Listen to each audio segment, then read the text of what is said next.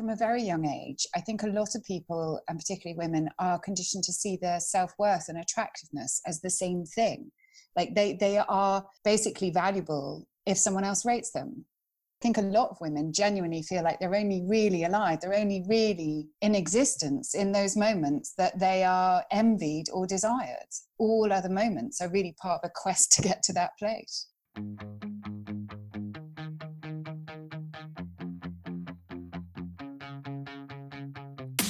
You're on air with Ella, where we talk motivation, mindset,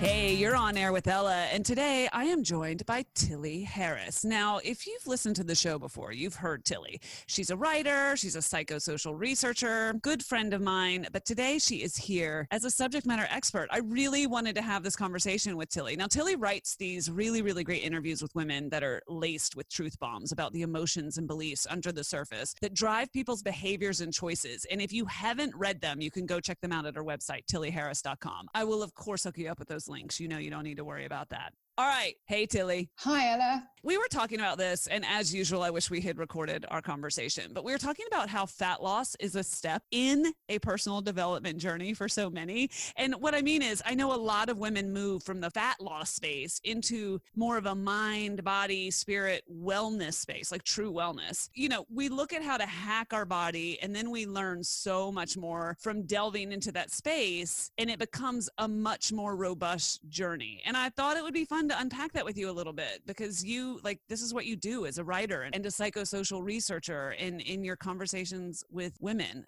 I think I think it's a really great observation, Ella, because I mean, if you think about it, just if you walk into a bookshop, you'll find that you know right next to the stuff around nutrition and well-being physically, you've got a bunch of stuff that's been written by psychotherapists and counselors and and people that talk about mindset and well-being.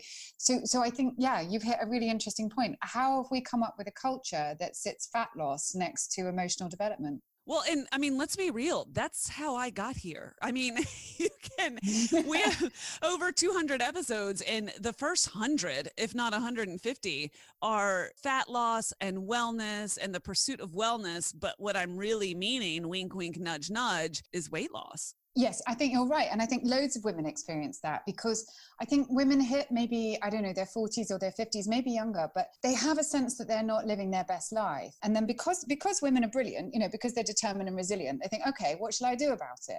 The, the go-to place is to change how they look rather than how they feel and, and i think that's probably a broader issue which is that well as women we're raised i think to experience ourselves from the outside in instead of the inside out we tend to come at ourselves by how we're coming across rather than how we feel at our core. Whether we feel good about ourselves quite often depends on how others are experiencing us rather than the other way around. Do you see my point? I'm trying not to say, I love that. no, but then from that point, it's perfectly sensible for a woman to think, oh, I'm not feeling whole. I'm not feeling great. I must need to change the way other people experience me rather than I must need to look at what I need. Yeah, from the outside in.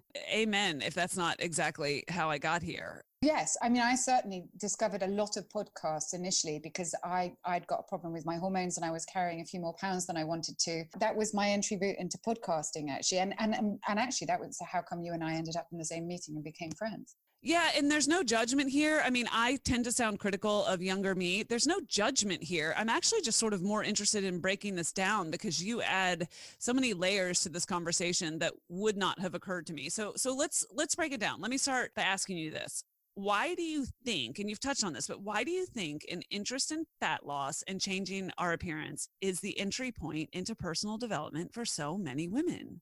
Well, I mean, obviously, you know, society, well, a good chunk of society defines that there is a good body type and that that good body type is quite small and that people with that body type are happier and more successful and more powerful. And that is a whole toxic mess in itself. But I suppose the point I'm making is slightly different to that, which is that from a very young age, I think a lot of people, and particularly women, are conditioned to see their self worth and attractiveness as the same thing like they they are basically valuable if someone else rates them. And so, you know, in the in the most extreme cases, I think a lot of women genuinely feel like they're only really alive, they're only really in existence in those moments that they are envied or desired.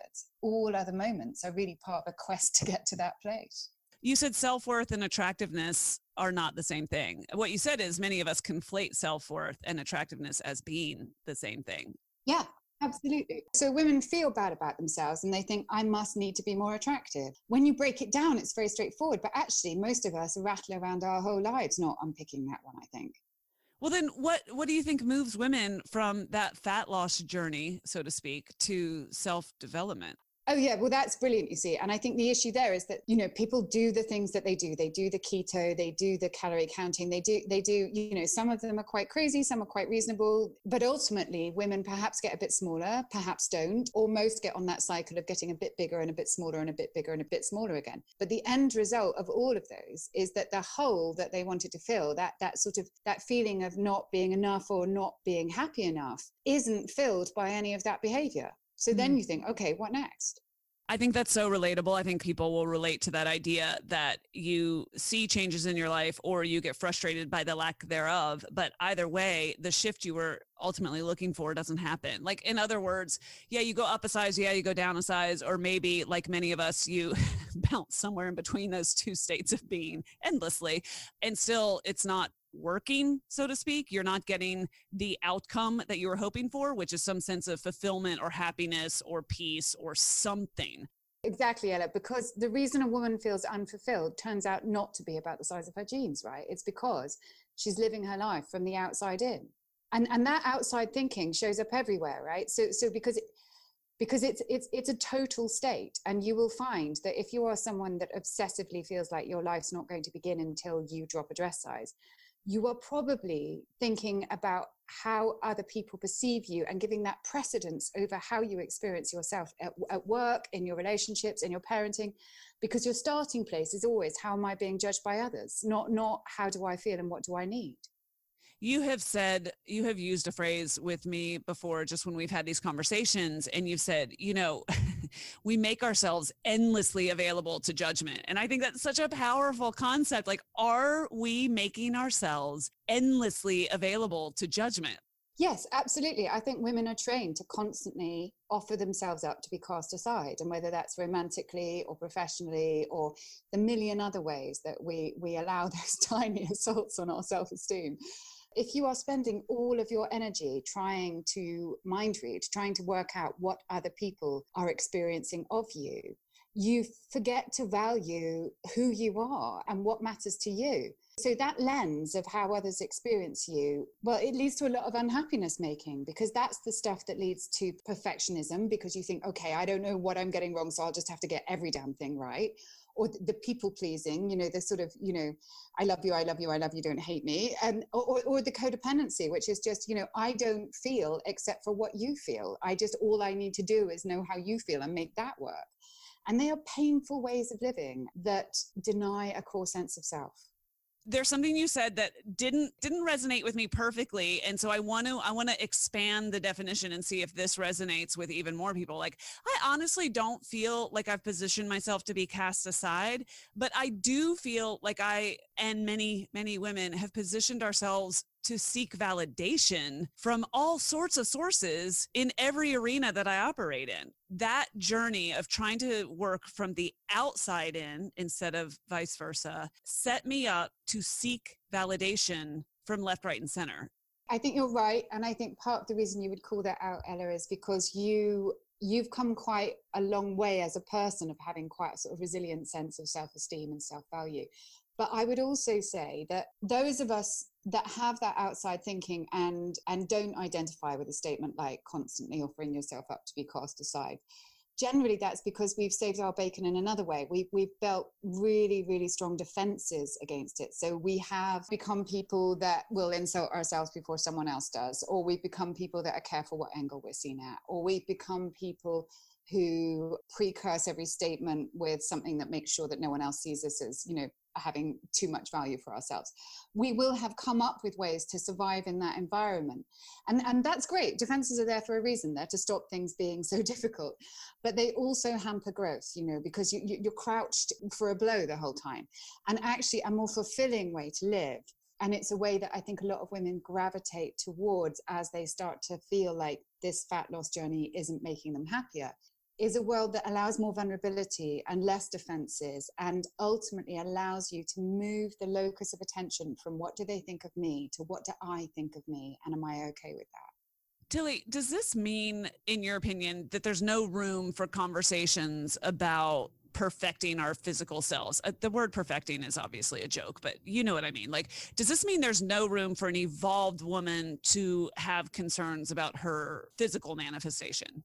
Gosh, I mean, I don't know. I mean, you could ask every woman in the world and have a different answer to that. I mean, I, I, I, certainly still care about my appearance. These things are ambivalent and contradictory. And I think lots of women cop out by saying, you know, that they haven't got an issue around fat loss, but they want to be healthy. Or, you know, there's all kinds of different ways of, of couching it. What I would say is that in my 20s, I probably thought about whether I was overweight or not every day and possibly every hour at some points. Mm-hmm. And that's no life. And I'm really glad to have moved beyond it. Okay, so I'm just going to keep it real. For the people who still care and they're like, well, wait, can I not care about both? Or maybe they tuned in because they thought they were going to get some tips on fat loss. like, super disappointed. Are we shallow? Uh, well, here's a funny thing. It turns out that when you stop focusing on this stuff and move the, the, the, beam onto the stuff that's maybe at the personal development end of the bookshelf, somehow weirdly, kind of you lose weight too. Like, I, I don't know if I'm supposed to say that, but it's certainly what happened for me is that when, when it wasn't all I thought about, somehow I lost that handful of pounds that I didn't want to be carrying. And it just, it, more importantly, it stopped haunting me. So, so no, I am not implying that anybody that feels that they want to lose weight hadn't ought to feel that or that they're shallow. That absolutely not. And it's not, and also I'm not saying I've been you and I've evolved past that. God save us from those people. what, what, but what I am saying is if you spend some time thinking about how you are and who you are on the inside, some of that stuff will just start to deal with itself. Okay, let's say the thing we're not supposed to say. I mean, you've already said it. So, no, you are not supposed to say that once you got happy, the weight fell off. Like, we absolutely get demerits for acknowledging that reality in the body positivity world. They will skin your hide for saying that because you're still tying it to the outcome of weight loss. So, therefore, you're moralizing that as better. And here's what I say to that when you treat weight as a metaphor, I set down so much weight mentally and spiritually and just what I was doing to myself when I sat down, turned the volume on my inner critic way, way down, when I dealt with my binge eating disorder and what was actually causing it, like the root, root issues. I dumped so much metaphorical weight. I felt like I had lost 50 pounds off of my back, if you will. And a funny thing happened when I did that. My stomach, which was always six months pregnant, went down to like a reasonable three. I'm sorry, it's never going back to zero. it's, it's fine. I'm embracing it. I love it. Body positivity. But when you set down the mental weights that are created by the inner critic, by seeking validation from outside yourself, from all of the weight that we're talking about, it lets wellness ensue. So instead of pursuing fat loss, I pursued me. And one of the net effects of that was I'm back in a body I'm extremely comfortable in. And you know, you know what, Tilly, we get penalized for telling that truth. I think the body positivity movement is great. I, I'm also not up for a totalizing narrative, Ella. Like one of the things that happened to me when I stopped looking for other people's validation and looked for my own is it turned out that I don't really give a damn whether other people like where I'm coming from. And I'm coming from a place where I suppose what I said is what I mean, which is that obsessing about your weight doesn't make you lose weight. I mean, I just know that from my own lived experience. Yeah, doesn't work. Here to tell you. Wait, it took me 23 years to prove that statement true. So learn, like, just take it, take it from us, take a shortcut. Doesn't work. Shame, also not a strategy. No, and you get where you get when you get there. But I suppose what's really interesting is that people, because people come into this space with a sense of dissatisfaction on some level. And if you just trust that instinct, it will guide you to the information that you need to know. You will find yourself clicking on more and more positive influences on Instagram, or you will find yourself digging deeper and deeper on articles that perhaps are about meditation or being in nature, or I don't know, whatever the thing is that's going to work for you. There's a, there's a billion different things that work for people. You know, you might want to do a shed ton of therapy. I mean, that's certainly my stuff. But but whatever the thing is that's stopping you leaning into your own life will present itself to you. So it's just about being open to that. Okay, I know we just went down a little bit of a rabbit hole, and that's not even what this conversation is about. It's really about like so many of us think that what we are trying to do is change our bodies and start, as you said, from the outside in. And the truth is, it's not good nor bad. That's not even our point. That's not even today's conversation. It's more like, what is the usefulness of that journey and where do we go next? I mean, for me, there's this kind of really hilarious trajectory that that starts on one side, uh, which with sort of really bonkers calorie counting and self self starving, and then it goes through sort of various phases of exercise and maybe into therapy and and spending more time in nature. And I think probably winds up somewhere very still, like meditation or breathing, or, or the things that still, frankly, scare the hell out of me. um, but I suppose what I would say is that if chasing a body type isn't satisfying you, like if you're not getting the satisfaction you need for the amount of energy you're putting into it, maybe it's it's about reframing the problem. Maybe turning your attention slightly away from fat loss and towards where else is this metaphor showing up in my life? Where else am I feeling that I'm not whole, I'm not acceptable, I'm not getting what I need? And just spending some time with that, and the answers start to present themselves you mentioned that trajectory and it's so relatable and i feel like so many of us can relate to the fact that we're like oh i want to be so small i want to be so skinny and then we're like wait strong is the new skinny so then you know phase two is like i'm into exercise and strength and then it's like oh wait it's my mind. Phase three is like my my thoughts aren't in control like what i doing yeah yeah then you lose a decade or two to unpacking your childhood and then hopefully by the time we've all gone gray we we can wind up with meditation and breathing and all the stuff that's like super super zen. That's phase four. Phase four is meditation and then levitation. So I'm working. I'm working on phase four. I'll get there. Um, Tilly, thank you for having this conversation with me. I just appreciate peeling back the layers of things and seeing what things really mean. And I hope that people find this relatable or at least find useful questions to ask of themselves in this conversation. Absolutely. Okay, Tilly, are you still interviewing people? Tell us what you're doing. Oh yeah, I'm writing this this book about amazing women who used to live one way and now live another. So I'm interviewing women that have um, done all kinds of things, from you know walked out on toxic jobs through to left terrible marriages, through all kinds of things. And actually, I'm really specifically looking for a couple of stories at the moment. I really want to talk to someone that didn't used to be able to do money. You know, the kind of person that um, maybe struggled to open bills and spent when they didn't have and that kind of stuff. Someone that got like a real handle on that and turned that around and is now making bank. Like I'd love to speak to that woman. And another one I'd be really interested in actually is if anybody was raised in a particularly strong faith and then found their own journey to a different kind of way of living, I'd, I'd be really interested to talk about that as well.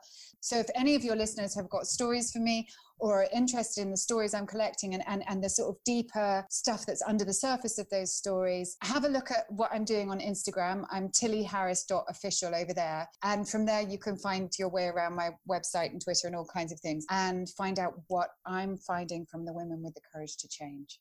Okay. And you know, I'll link to all that and make it easy. Tilly, thank you for having this conversation with me. Great to talk to you again, Ella. Take care. Bye. Okay. Bye for now. Tell me what you think about this episode. Find me on Instagram at On Air with Ella. Would love to hear from you. We'd love to hear your thoughts about today's show. And tell me what you want more of. All right? I'm here for you. See ya.